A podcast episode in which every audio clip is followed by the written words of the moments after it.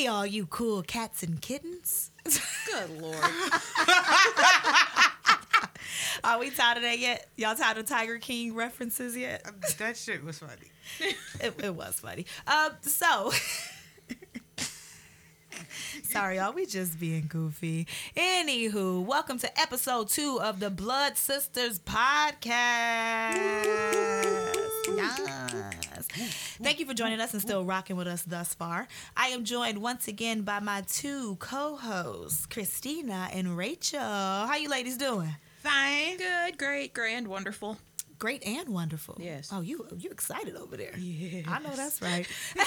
I am happy to be here with you ladies yet again. But before we continue, please like, comment, and subscribe to our YouTube and Facebook pages. You can find us under the name Blood Sisterz with a Z. Sisters. I think we're finally set on that name, so no fear, it will not be changing. now, this week, we are discussing one of America's most notorious notorious serial killers and cannibals. I will say warning, this episode does contain graphic details about the murders of children by a very sick individual. So it may be difficult for some of our listeners just giving you a heads up. Also, I will mention for those of you looking uh, forward to our Emmy Award winning reenactments, there will be none this week. There will be no visual. All poo. All right. Maybe none. Not this week, but next week we back out there. I'm throwing it out there. Okay. Uh, now this week we are discussing Albert Fish, born Hamilton Frank Howard. As I said, he was an American serial killer, child rapist, and cannibal. Uh, some of the nicknames that he went by. The Gray Man was the Uh-huh. most popular one.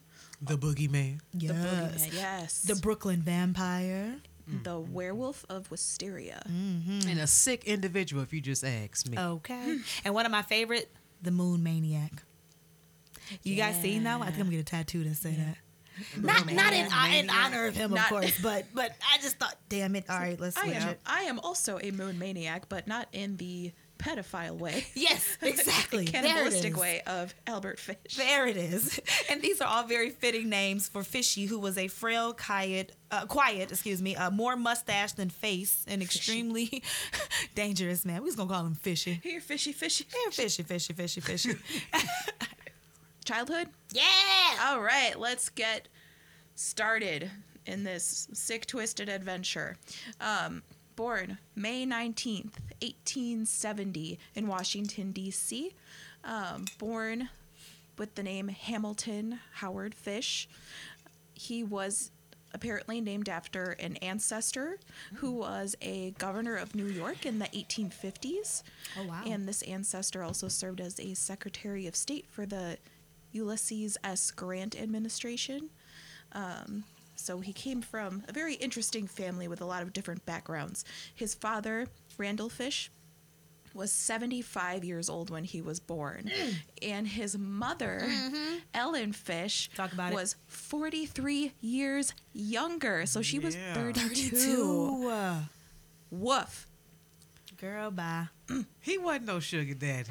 Nuh-uh. He wasn't no sugar daddy. He ain't even had no more sugar in his tank at that point. I mean, technically, he did. He had fish. He had some- you know, you, that's true. He used a little powder sugar. He that's had true. something. That's He true. had. A little powder sugar. Now, apparently, mental illness ran in the family. Mom suffered from visual and auditory hallucinations. Mm. The brother was said to have been in an asylum for some time. His sister was diagnosed with a mental affliction. Mm. That was all I was able to find. I didn't find anything else regarding her. And they also had an uncle who was diagnosed with mania and had religious psychosis. So, can definitely say it ran in the family, but mm-hmm. Had a lot more happen in his life, as we will see, um, that will kind of lead into his ultimate madness or something, whatever it's called. Maniac. Yes. So his father died when he was just five years old. So his dad was 80. Um, the only thing that Albert Fish claims to remember about his father is the nickname that his father gave him, Stick in the Mud, which I, I, I read that. I also I read he had it, a nickname, uh, Ham and Eggs. Ham and Eggs was another nickname that was given to him by bullies, which Aw. he eventually changed his name to Albert Fish to get away from that childhood nickname. Um, he was a supposed bedwetter, and after the father died, the mom did not have the resources to take care of all four of her children. Um, besides him, he had a sister, Annie Fish, and two brothers, Edwin Fish and Walter Winchell Fish. So the children were placed into an orphanage. The orphanage was St. John's Home for Boys um, in Brooklyn. And a quote from him that kind of segues into stuff that he experienced while at the orphanage is I was there till I was nearly nine, and that's where I got started wrong. We were unmercifully whipped. I saw boys doing many things they should not have done. So, while in the orphanage, um, one positive thing that might be kind of cool that I read is that he sang in the choir. Oh, So there's that. you think he was singing religious songs? Because a lot of those I don't think orphanages were a like, choice. yeah, those orphanages were like heavy on the religious, and oh my god, Oh yes, yes. Um, Besides that, um, he was beaten by staff members and older boys at the orphanage. So, this is said to be where his sexual pleasure from pain started. Um, he would get erections while being beaten, which would further his torment. So the kids are like, What the heck? Why are you pitching a tent while you're getting beaten? right? And so then he would get more beatings, which gave him more erections, and it was just a cycle for him. Um, he loved it, and everyone else probably thought it was freaking weird. Yeah. So um, he had also expressed that he experienced a sort of sexual awakening while witnessing some of the guardians of the orphanage whipping the younger boys and watching them do it. Um, another quote from him says, uh, Misery leads to crime.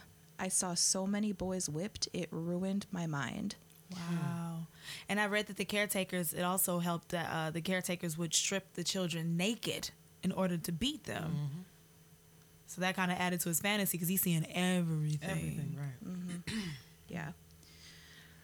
He loved it, I guess. Um, so, four years later, he spent a total of four years in the orphanage.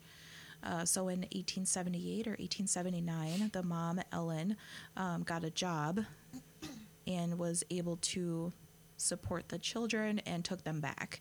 Unfortunately, the damage was kind of already done. Um, but he did continue to administer his own beatings to himself with using a nail studded paddle that he DIY'd.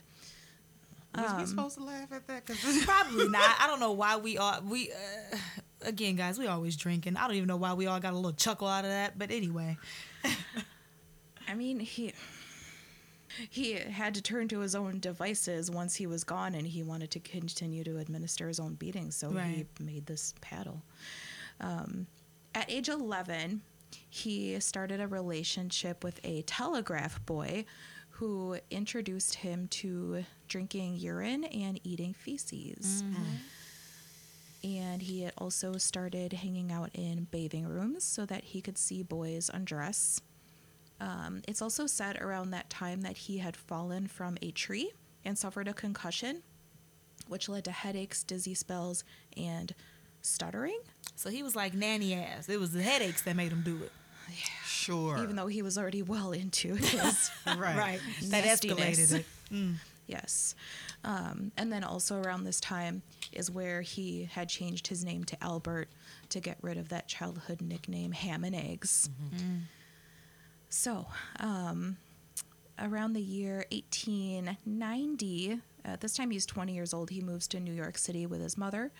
And this is where he said that he became a male prostitute and also started working as a painter, doing house painting.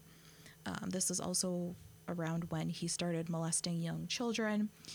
And one theory that I have, we can get into later, is that this may have been when he started hurting people, killing people.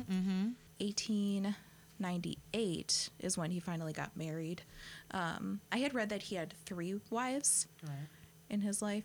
Um, 1898 was when he married Anna Mary Hoffman. They had six children together, so this was his longest marriage. Um, but he still kept some boyfriends.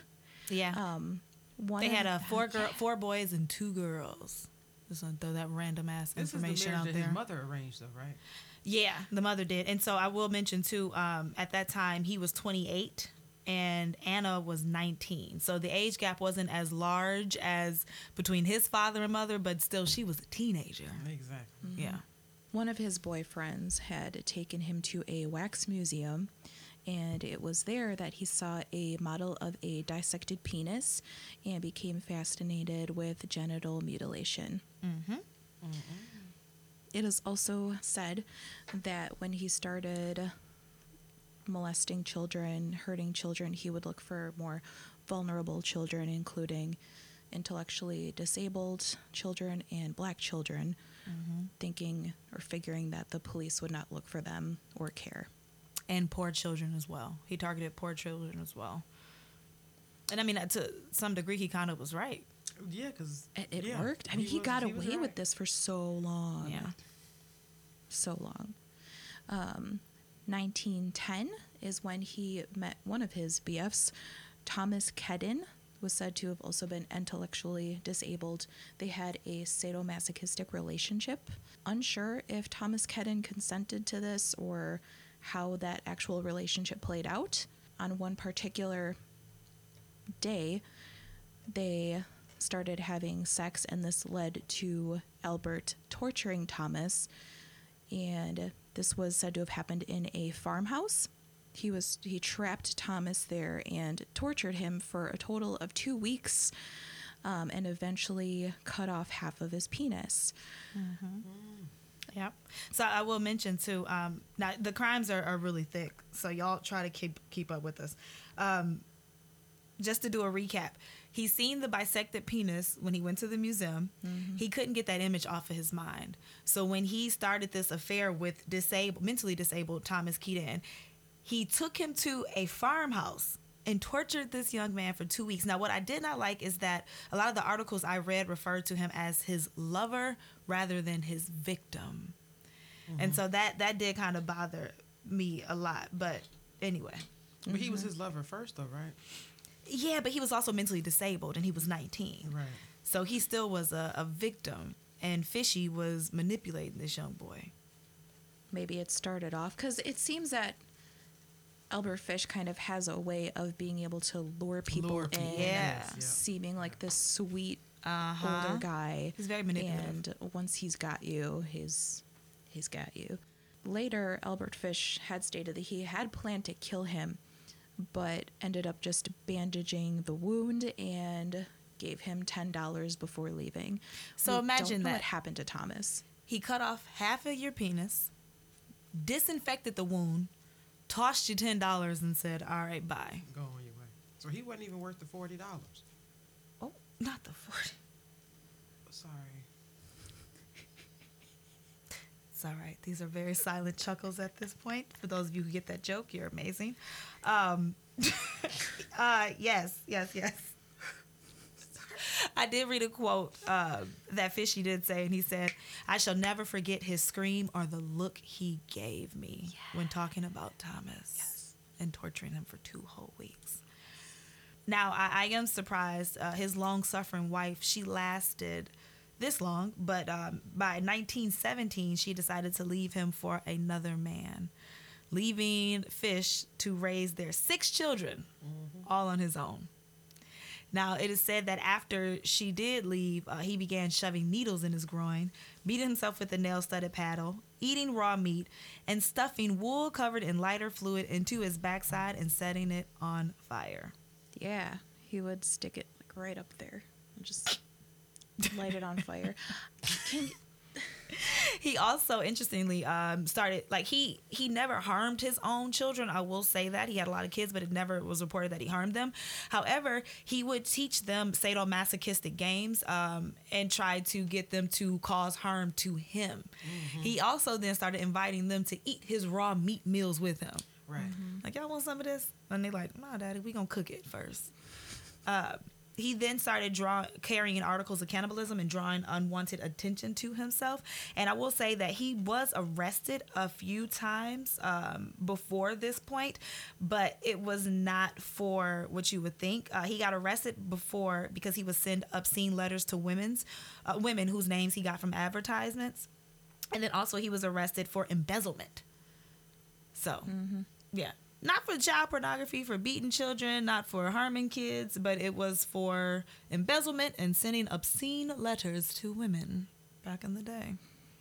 I read he had he had got um, arrested for uh, grand larceny too. Yeah. But I mean, that's Nothing related that's to nothing related shit. to what you know he needs to be arrested for. Right. Right. But all of this was the reason why he was interviewed by a few mental health professionals. But he was always deemed disturbed but sane. So they were never able to keep him committed for more than a few weeks at a time. When his wife left him with all six children, apparently it was with a, a handyman that also boarded with the family. What? it was with the, the handyman of Not the house. the handyman. The handyman. Oh, I didn't know that. Oh, that's a a T. So she was like, you know what? I'll take the handyman. You can take the kids. I'm out. Mm. I wonder if she started having more Wasn't- kids with him. I He was wonder real if. handy. Do you think that the wife? I mean, the wife had to have known about all the sick shit he was into. She like, had to. Was she just waiting to find an out? I think so. You'd think. And it, it seems like because she was so young, it probably is one of those marriages she didn't have a say so in. Her dad probably sold her to his mother, and she was like, "Yeah, go ahead and marry my son," because it was something that was organized by his mother. Mm-hmm. So she didn't even have a hand in that. She was looking for any way to get out. While it's not known exactly when he started killing, uh, we assumed it was around 1919 in Georgetown, Washington. He stabbed a mentally disabled boy. Now, as we are all seeing, uh, this is clearly a pattern that he had. He would convince children to come with him by offering money and or candy. Now, one of the strangest stories that I found, I'm sure you guys read this, he tried to lure eight-year-old Beatrice Kiel away from her parents' farm by offering her money to help him to find rhubarb. And her mother caught him. I actually had to Google what the hell rhubarb was. Really? Yeah, I don't cook, so I was like, "What the fuck is? Is that like a candy cane? Like I didn't. I don't know why it sounded like a candy cane." and I was like, "Oh, it's a plant." Like I didn't. If Nobody told bunch, me If you boil it, put a bunch of sugar in it, it's really good over top over um, ice cream. Oh, And rhubarb strawberry pie is really good too. Yeah. oh shit, y'all. See, I, it blew my mind. I was like, "Oh, that's what rhubarb is." Um, but he actually he lured her away from her mother. Her mother thankfully caught him and shooed him away. Later that same day, he came back to the family's farm and attempted to sleep there. But this time, the father actually chased him away.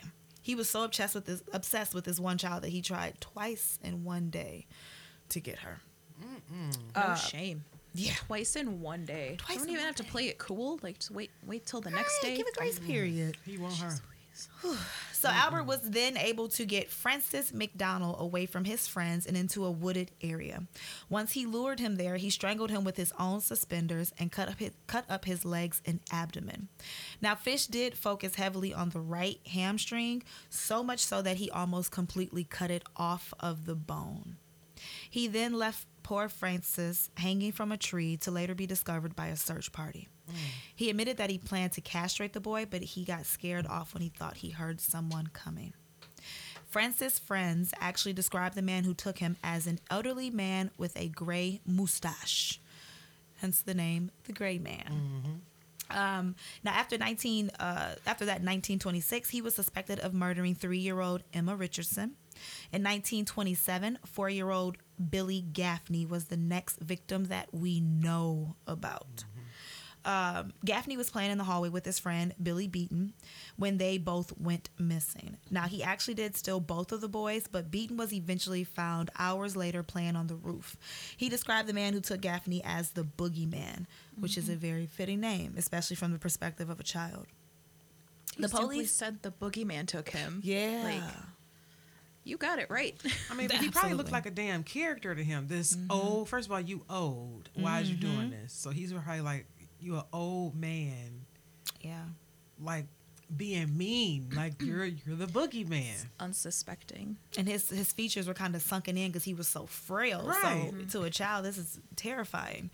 Um, the police didn't even take the child's testimony serious at first until some witnesses came forward admitting that they saw a child fitting the description of Gaffney, crying on the trolley with an older man. He was crying out for his mother. Right.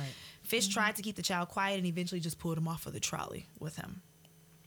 So sadly, um, Gaffney's body was never found, but Fish did admit to killing him, butchering, and eating the four year old.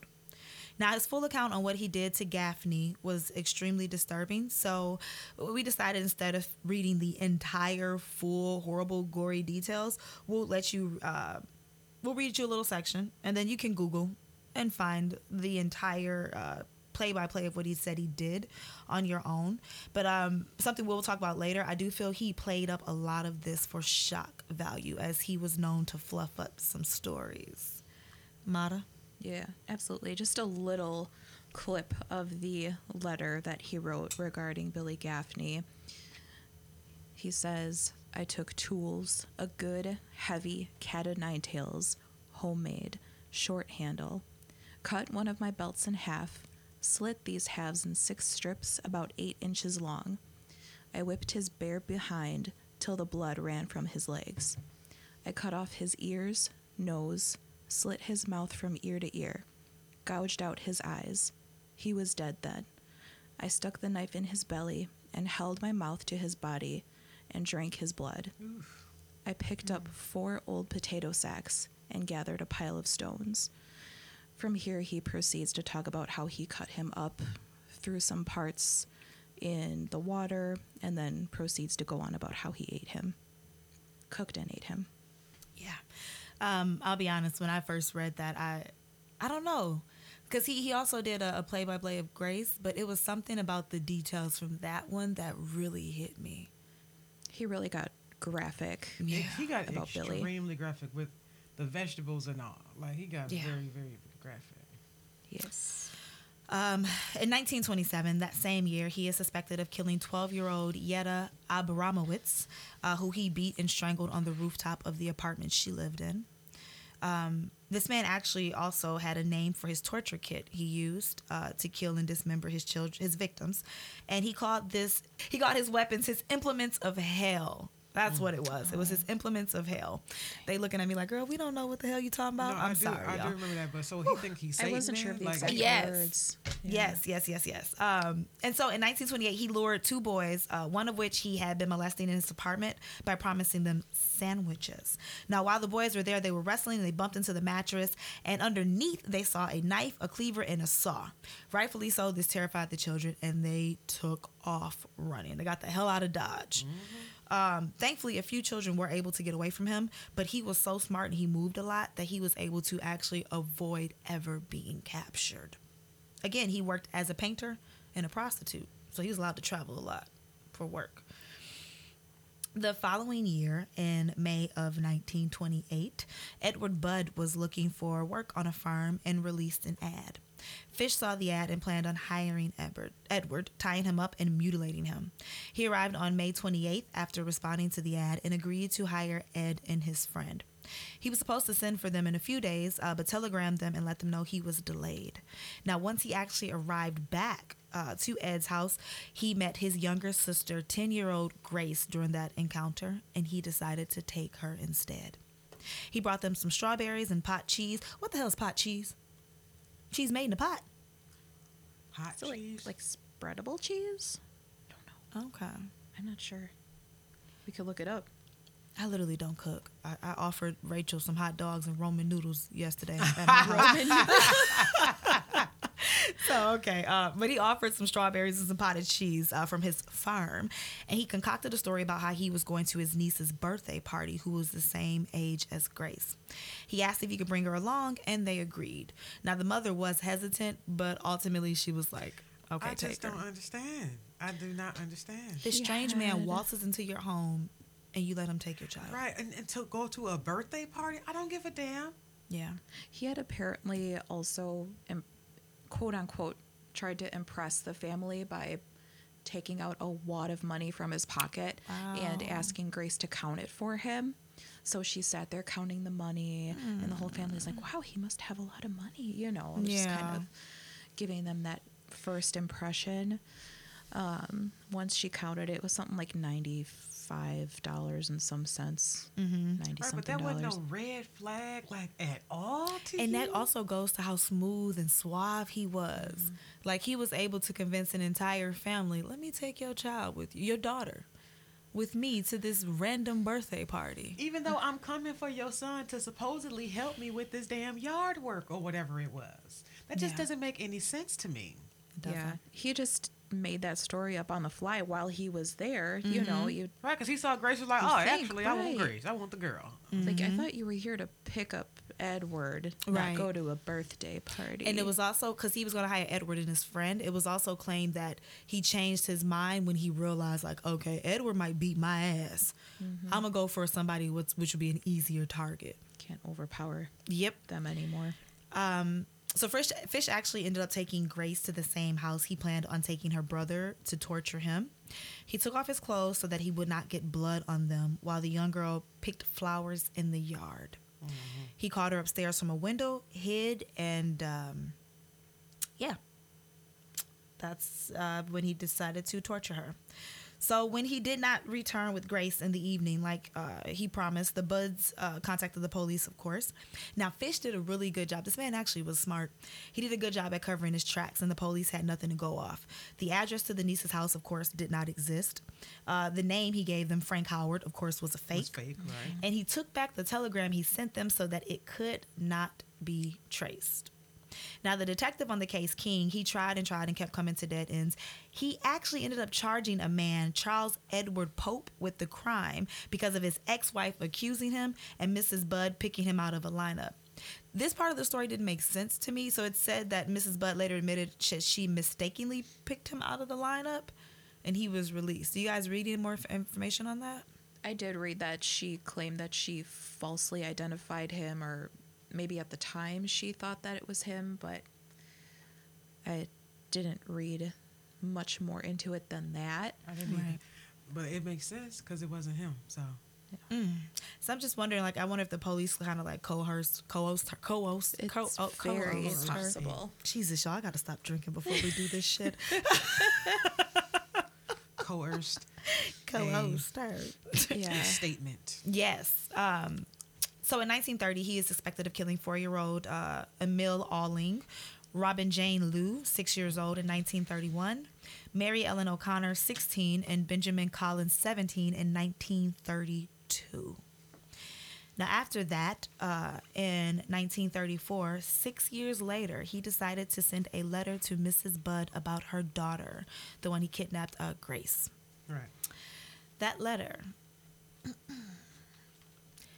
My dear Mrs. Budd. In 1894, a friend of mine shipped as a deckhand on the steamer Tacoma, Captain John Davis. They sailed from San Francisco to Hong Kong, China. On arriving there, he and two others went ashore and got drunk. When they returned, the boat was gone. At that time, there was a famine in China. Meat of any kind was from one to three dollars a pound. So great was the suffering among the very poor that all children under 12 were sold to the butchers to be cut up and sold for food in order to keep others from starving. A boy, or, a boy or girl under 14 was not safe in the street. You can go in any shop and ask for steak, chops, or stew meat. Part of the naked body of a boy or girl would be brought out and just what you wanted cut from them. I will skip down. Again, you guys can you can find all of the letters word for word on YouTube. So he then says several times every day and night he spanked them, tortured them to make their meat good and tender. At this point, he's talking about his friend. First, he killed the 11 year old boy because he had the fattest ass and, of course, the most meat on it. Every part of his body was cooked and eaten except the head, bones, and guts. He was roasted in an oven, all of his ass boiled, broiled, fried, stewed. The little boy was next, went the same way. At that time, I was living at 409 East 100th Street, rear, right side. He told me so often how good human flesh was, I made up my mind to taste it. On Sunday, June 3rd, 1928, I called on you at 406 West 15th Street. Bought you pot cheese, strawberries. We had lunch. Grace sat in my lap and kissed me. I made up my mind to eat her on the pretense of taking her to a party you said yes, she could go. I took her to an empty house in Westchester I had already picked out. When we got there, I told her to remain outside. She picked wildflowers. I went upstairs and stripped all of my clothes off. I knew if I did not, I would get blood on them.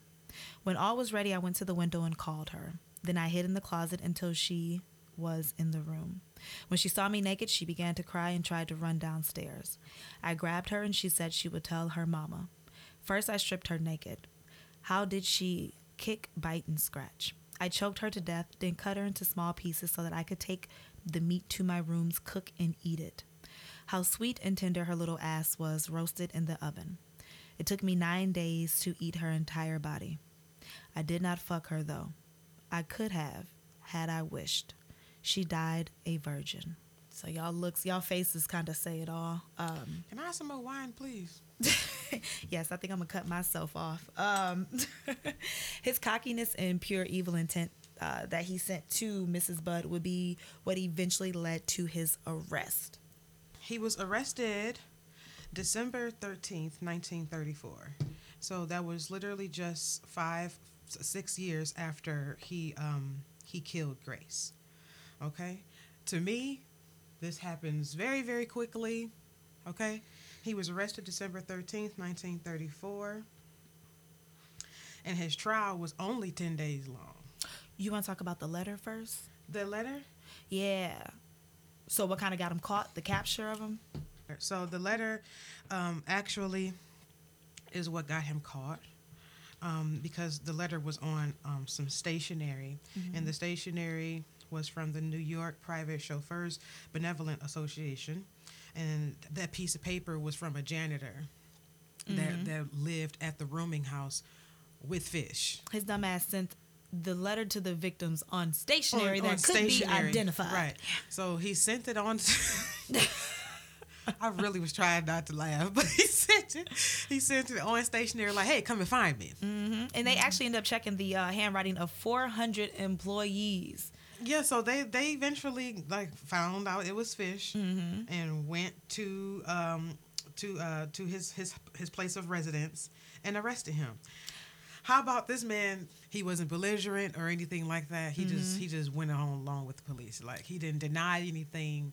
He didn't deny writing the letter. He didn't deny killing Grace. Now, I will say, so Fish, he actually had checked out of the boarding house, but he would receive a monthly check from his son, right? So Detective King was like, I'm going to stay at the boarding house, I'm going to camp out, and I'm going to catch his ass. now, tell me why he went through all of this just to almost not catch him. So, on the day that he actually got arrested, on the 13th, like Rachel said, uh, King ended up leaving the boarding house and going to the station. Once he left, Albert returned and the bo- the actual owner of the boarding house was like, "Oh shit, you just he here? I'm a stall. I'm a stall. I'm a stall." So then King came. He came out, guns out, like suns out, guns out. He's like, "Where he at? Pow, pow, pow!" Right. So Fish is like, "Ah, you know, we cool, we cool. I'm gonna go with you." Pulled out a razor. Mm-hmm. King was able to actually subdue him very easily because again, this man mm-hmm. was old. he oh, was frail. Oh, he was what 66, 65, 66, something like that. Yeah. So King kind of laughed at him, was like, "Ha, ha, pop, pop," mm-hmm. and like apprehended him right away. Yeah. Back to his his his trial. His trial was only ten days long. Now, just listen to this timeline though. So, he got he got arrested December thirteenth, nineteen thirty four. Okay, so you know New Year's is coming. You know, um, in January. So, it was about a year maybe. His trial was in March 11th through 22nd. Was not long at all. Four psychiatrics um, testified against him, like for the state. However, one of them did say that they felt like he was insane. He was insane then, and he's insane now. But in order to to to be proven insane, um, there's this this McNaughton rule, and ever since Daniel McNaughton, a deranged workman, was acquitted of a 1843 murder in London by reason of insanity, the so-called McNaughton rule has been benchmarked for of, of sanity in the American courtroom, and it reads as follows. To establish a defense on the ground of insanity, it must be clearly proved that at the time of committing the act, the party was laboring under such a defect of reason from disease of the mind as to not know the nature and quality of the act he was doing, or if he did not know it, that he did not know he was what he was doing was wrong. Mm-hmm. Okay. Only one psychiatrist said that Fish was insane, and and Fish also said himself that he was insane because I mean, you know, his childhood was absolutely un- unbearable. However, he was sentenced to death and he was executed. Okay? And he was executed on January 16th, 1936. Mm. So, that timeline is very, very short. Yeah, they wasting any time. They didn't waste no time. But this is what I want to say to y'all, though. He was convicted of Grace murder. He was not convicted of any other murder. Like that's the, that's why he was in jail. That's why he was in the courtroom because he was getting tried on the murder of Grace. He wasn't getting tried on any other murder. Now, even though he did admit to hundreds of them, if you let him tell it, he was only convicted of this murder. Yes, he was put to death and everything, but that's where is to to me, in my opinion, is not fair. Um, yeah, he died and he was put to death, but it wasn't fair for the other victims. There was lots of other victims, but that's because he wanted he didn't he knew that they weren't going to be um, taken seriously because they were either black or they were um, poor or mentally disabled. Mhm. The only three that were like for sure, for sure, um, proven were Grace Budd, Grace Francis McDonald, and Billy. and Billy. Right. Yep. So after he after after he um, after the jury you know deliberated, they only their deliberation was literally for four hours. I mean, I would have deliberated for four minutes, honey, because uh, you're you're guilty. Right. But this is what Fish had to say after the jury's verdict. What a thrill that would be if I have to die in the electric chair, he beamed. It would be the supreme thrill, the only one I haven't tried. But then his mood shifted and he goes, But it wasn't the right verdict. I'm not really sane, you know. That's what he said. Damn right you're not. I don't. Bel I don't But know. I don't believe that he's to be insane. I don't. I do not believe that he's insane at all. I mean, to inflict that level of pain on yourself, though, like he put 29 rusted nails into his own groin. he stuck needles in yep his groin Yeah. and abdomen. Uh huh. So it's like to inflict that level of pain, something off up there. I mean, he may be off, but he's not insane. He Hmm. killed the girl and then wrote her mother a letter years later, letting her know what he did. right. I also That's know not that. What- insanity. Yeah, what Fish- constitutes insanity? right. You know, and he was really good at lying and manipulating people. Like he was very, very smart. He did all this shit intentionally, and a lot of his claims were not proven. So he knew what he he was fully aware of what the fuck he was He doing. was very aware, and that's why I don't.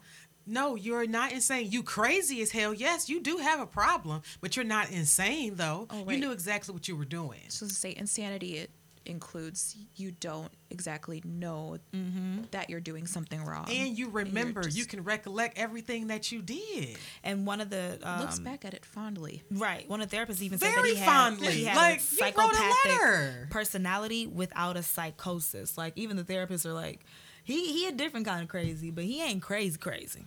Right, he was he yes, he did have to go to um he he was um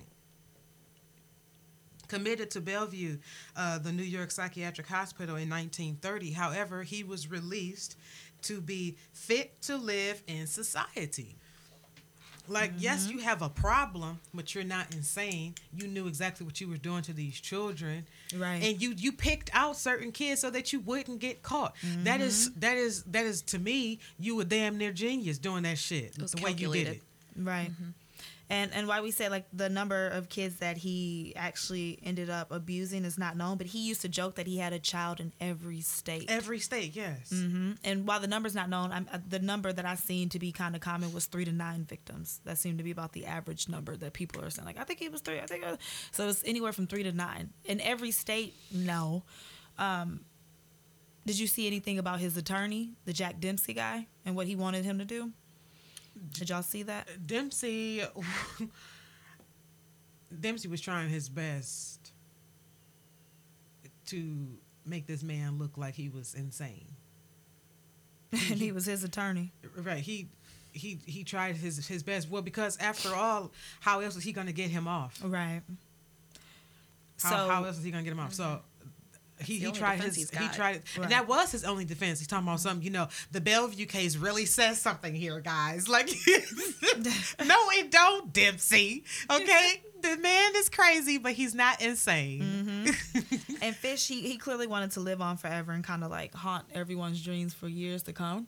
So what he actually did was he would write notes while he was uh, awaiting his his lawyer refused. He he he refuses to this day, like to to Yep. reveal what To he reveal wrote. those. He wrote. Uh, Fish caught himself writing out these damn notes, like after he was convicted and all that. You know, while he was waiting to be, you know, uh, put to death. Mm-hmm. He wrote a bunch of notes. Like I think it was like hundreds. Dempsey said of of of like everything that he had ever did to. Mm-hmm. To everybody, including all these children or whatever, and he was just like, the the stuff that he wrote in the letters were so gruesome. He said he said he would never let anybody read what that mm-hmm. man wrote. And his actual quote, he said, I will never show it to anyone. It was the most filthy string of obscenities that I have ever read. It was too disturbing, the notes that he wrote. Dempsey never wanted them to see the light of day. So, do you think that he was exaggerating as far as what he did to these children? You think he was exaggerating? Not to all of them, but I definitely think he did a lot of things for shock value. That's the whole reason why after he got caught, he was like, I'm gonna write out all of these horror stories. My lawyer gonna present it to the world, and I'm gonna go down as the most terrifying serial killer everywhere, ever at all times. He wanted notoriety, Right. so I think he lied a lot.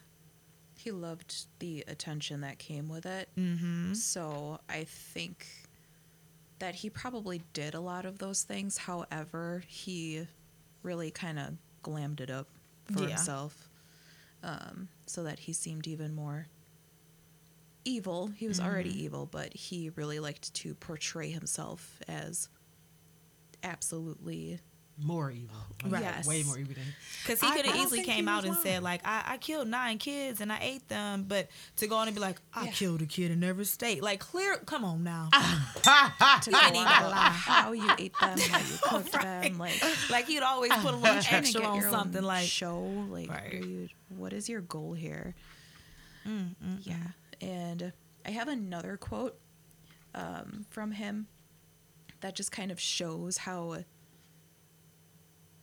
i don't know what the word is just delirious Oh, okay. how he liked to paint himself. Um, I can read it. It's a story from when he was at the orphanage, and then he kind of turns it around and and you you'll see. I'll, I'll read it. Okay. I am a man of passion. You don't know what that means unless you are my kind. At the orphanage where they put me, just before Garfield was assassinated, there were some older boys that caught a horse in a sloping field. They got the horse up against a fence down at the bottom of the field, tied him up, an old horse. They put kerosene on his tail and lit it, and cut the rope. Away he went, that old horse, busting through fences to get away from the fire, but the fire went with him. That horse, that's me. Mm. That's the man of passion. The fire chases you and catches you, and then it's in your blood. And after that, it's the fire that has the control, not the man. Blame the fire of passion for what Albert Herbert Fish has done. Yep. But It's a crazy man who was not aware of, of what he was doing, right? Now, I don't think you got to answer. Do No, you think hell he was no. lying? No, I don't. I think I think he did do a lot of what he said he did. I mean, mm, That quote was of, deep. of course we're not gonna know for sure but i just don't see how i just don't see the reason in lying about any other death any other gruesome thing you did to these children i mean we know what you did to grace because you because you wrote the letter or whatever. The little boy was found. You know what I'm saying? So I don't get why he would lie about anything else. He liked the attention. Yeah, he He was did. a attention whore.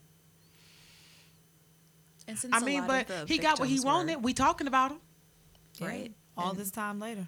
I was thinking, especially since a lot of the victims are people that may or may not have been searched for, he could Mm-hmm. make up all this stuff. Like, there's a possibility there. Do I think he made it up? No, but I think there's definitely a window there where he could.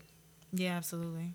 And I mean, some would even argue today that these same children that, that he targeted, uh, they're not given that same level of concern and respect. So their disappearance and abuse, it's not handled the same way with care. So it's easy for them to be forgotten. So sadly, if he is lying, we gonna never know. Or I he's mean, telling the truth. I want to know like why he felt so bad for Grace. I think he was obsessing with her, To- to and send- so he to wanted to torture his her. mom. He he wanted to torture her mom. I'm sorry. So I think that was more so again about him controlling the situation. He wanted to torture the family long after. Right. He was probably thinking back, like, that was a good one. What more can I do to get some more Mm-hmm. pleasure out of this? Oh, let me torture the family a bit. Because usually he would And write them a lure letter He would mm-hmm. lure the kids away detail. from their family. Right. He actually formed a connection with that family, so that family knew exactly who he was. And he's like, "This is the only family that actually knows me." The other kids, he like would like, "Hey, get this candy. Come here. Come on. Come on." Mm-hmm.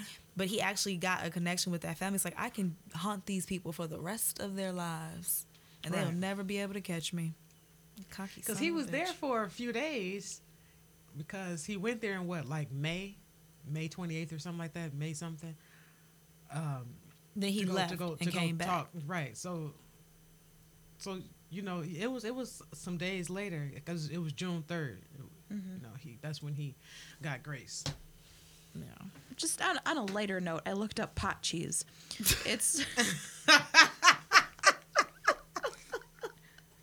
Go ahead, Christina, hit it. it's a it's a variation of cottage cheese with a larger curds and a thicker consistency. Oh. That sounds disgusting. Ah. I like cheese. We was And so he was proud to be bringing him that damn cheese. and strawberries. Don't forget the It's strawberries cheese. now. I mean, I guess it would be good with the strawberries. The gas though. cottage cheese. Right. Yeah. And it came all the way from a farm. They probably ain't had that level of cheese. Do you think he quality in a really while. got it from a Hell farm? He no, probably got it stole from a on the He way store. there. stole that shit. I'm like, he stole it on the way. If he got it from a farm, it was not his farm. Uh. Yeah. Lying ass. I'm pretty sure one of the um the the detective as they were trying to catch this dude was that they tried yeah. to um track down where the strawberries and the pot cheese came Yep, from and they he tracked it to a store. So he definitely lied about the I got this from the cheese. farm. Took the barcode off right before he got here. 39 cents. puts Uh, it in a basket. right. Fucking fish.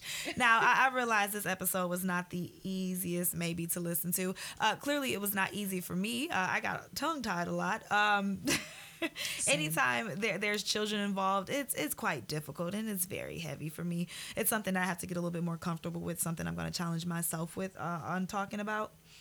Um, but I am kind of pleased with the results, I guess, with him.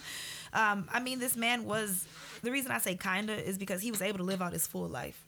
And he inflicted a lot of pain and suffering on children before he was ever caught. So it's like at that point, even though he got executed, was justice really served? And see, that's what that's what my point was. He he got convicted for Grace. Mm-hmm. For Grace Budd's death. He didn't get convicted for Yeah. anybody else's death. There's a lot of victims So that yeah, he got put to death, and yeah, he died. I mean, what Yeah. more can you possibly do? You can't kill him twice, but I mean, they didn't get the justice that they were supposed to get Mm-hmm. because they didn't get a trial. right. They didn't get a trial. Grace got a trial, and the other children and other victims, you know, whoever he did anything to, they didn't get a they didn't get a trial. But he was put to death, and so what more can you do? I wonder if that's going to be like a common theme we find throughout this uh, podcast. Because even with Nanny Doss, they didn't convict her of any other murders. They focused on the one was the last husband. one. The one Yeah. husband, right? Yeah. um. So, as I stated last week, at the end of every episode, we will have a cold-hearted question for our listeners. So, to make sure we don't end on such a heavy note, let's bring the mood back up. Ladies, if you had to prepare a horrible, vile waste of human flesh for consumption, how would you prepare any body part, organ, you name it, and make it sound appetizing? My cannibals in the house. What you got? I really love pork skins. Okay. So I'm gonna just rip your skin off. you know, clean. You know, excess blood and fat and stuff, and then you know, cut it and fry it. Okay. But I also thought about doing some human chitlins. You know what? the most country ghetto show. Okay, human chitlins. with the large intestine and the small intestine. with a little hot sauce. With a little hot Ooh, and some bread. Okay. I feel it. I feel it. Cannibal Mata, what you got? I was thinking of busting out the old grill or a smoker. You know, get mm. some human ribs up in there. I thought about out. ribs. Yeah. I love ribs. Mm, okay. Smoke them. So you gonna smoke the Roasted- ribs? There's gonna be some sauce? Yeah. Okay. Mm, definitely do a few layers of like barbecue sauce. You know, let a it few, kind of caramelize. a few layers of barbecue. Yeah, let it caramelize and then Gotta put some dump it more on on, there. on there. Rotate it. let Sweet get a Ways nice- barbecue. That sounds kind of Sweet good. Baby Ray's. It do. It's barbecue. So I got two. Um, one of them is for a long drive in the middle of summer. Uh, finger popsicles. Okay. So Oh. you're gonna cover them with like a strawberry puree, and then you you put them in lemonade and you let them freeze, right? So then you got a finger strawberry lemonade popsicle. You just lick it, you you gotta bite into it. You just tasting the flavor. It's just the stick. Yeah, the, the finger is the stick. exactly.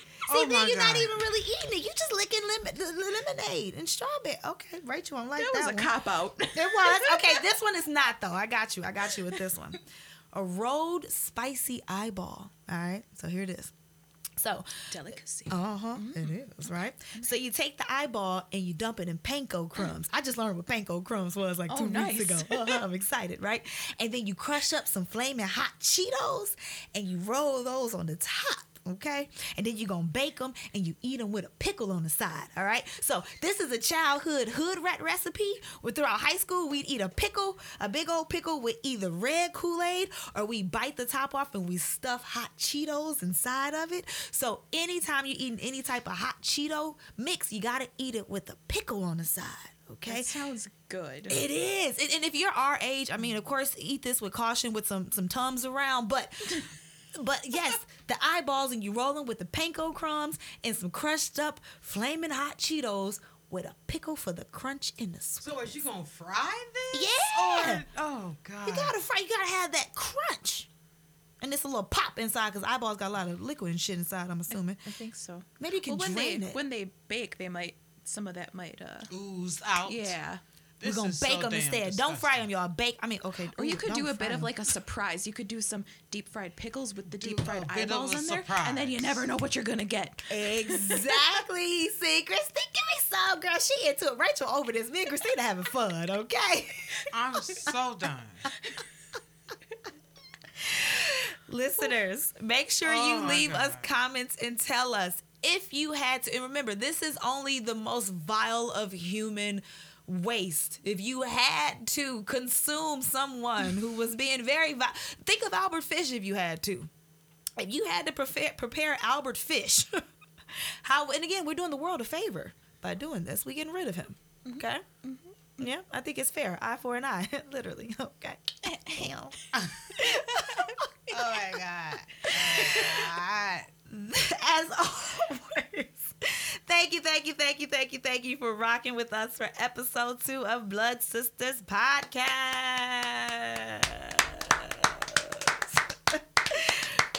please, please, please, again, don't forget to like, comment, and subscribe to our YouTube and Facebook pages. You can find them under Blood Sisterz with a Z. Cause we classy, educated broads like that. Okay. Feel free to also hit us up in our email with suggestions on serial killers you've always been fascinated with, or would love for us to cover. Or if you feel like we've missed some things on Albert Fish, uh, we're always open to learning more. Or we maybe missed some things, messed some things up. Let us know in the There's comment a- section. There's a ton on A him, and if there's always a possibility to get something a little goofy, get some dates messed up. So definitely hit us up.